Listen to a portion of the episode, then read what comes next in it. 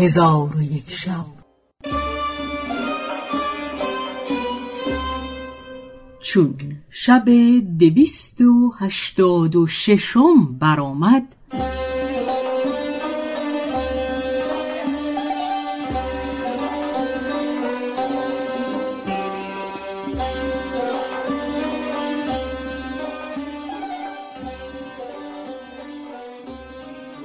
گفت ای ملک جوانبخت. خلیفه چون این حالت بدید عقل او حیران بماند و گفت به خدا سوگند ای جعفر من از این کار بسی در عجبم. جعفر گفت ای خلیفه من نیز به حیرت اندرم. القصه آن زورق برفت چندان که از نظر ناپدید شد. در آن هنگام شیخ ملا از زورق خود به در آمد و گفت منت خدایی را که کسی ما را ندید. هارون و رشید گفت ای شیخ خلیفه هر شب به دجله می آید؟ شیخ گفت آری یا سیدی.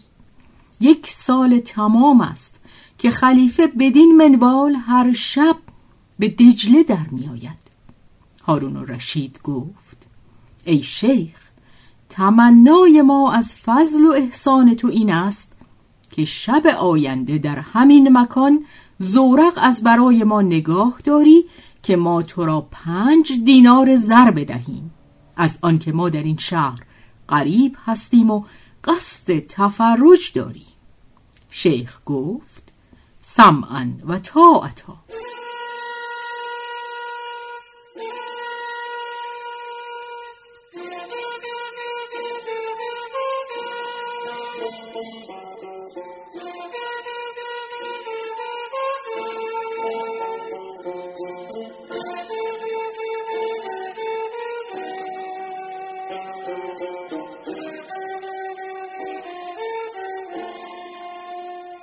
پس از آن خلیفه و جعفر و مسرور از زورق بیرون آمده به سوی قصر بازگشتند و جامعه بازرگانان برکنده جامعه خلافت و وزارت بپوشیدند. چون روز برآمد خلیفه در مسند خلافت جای گرفت و عمرا و وزرا و حجاب و نواب در پیشگاه خلیفه بار یافتند. دیرگاهی خلیفه به دیوان برنشسته بود. چون دیوان منقضی شد هر کس از پی کار خود برفت. چون شب برآمد هارون و رشید گفت ای جعفر برخیز تا به تفرج خلیفه ثانی رویم جعفر بخندید. آنگاه خلیفه و جعفر و مسرور جامعه بازرگانان پوشیده در غایت نشاط و انبساط به سوی دجله روان شدند. چون به دجله برسیدند شیخ ملاح را دیدند که به انتظار ایشان ایستاده.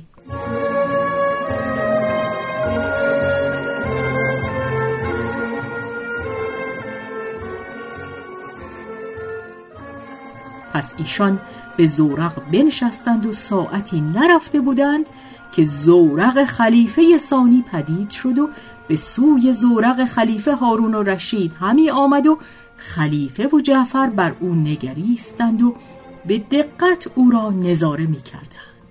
دیدند که دویست مملوک غیر از ممالیک دوشینه در چپ و راست او هستند و منادیها به عادت معهود ندا در می‌دهند خلیفه هارون و رشید گفت ای جعفر این کار عجب کاری است که اگر او را میشنیدم باور نمی کردم ولی اکنون به عیان بدیدم.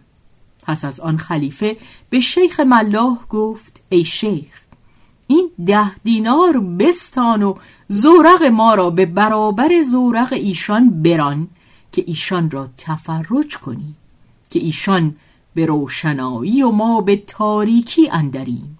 ما ایشان را خواهیم دید و ایشان ما را نتوانند دید. پس شیخ ده دینار بگرفت و زورق به برابر آن زورق براند و در سایه زورق ایشان همی رفت. چون قصه به دینجا رسید بامداد شد و شهرزاد لب از داستان فرو بست.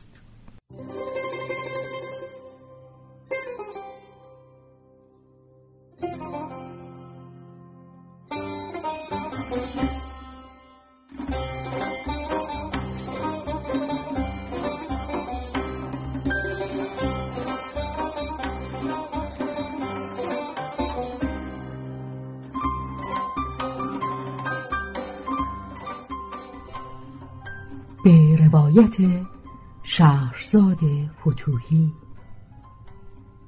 تنظیم از مجتبا میرسمیعی.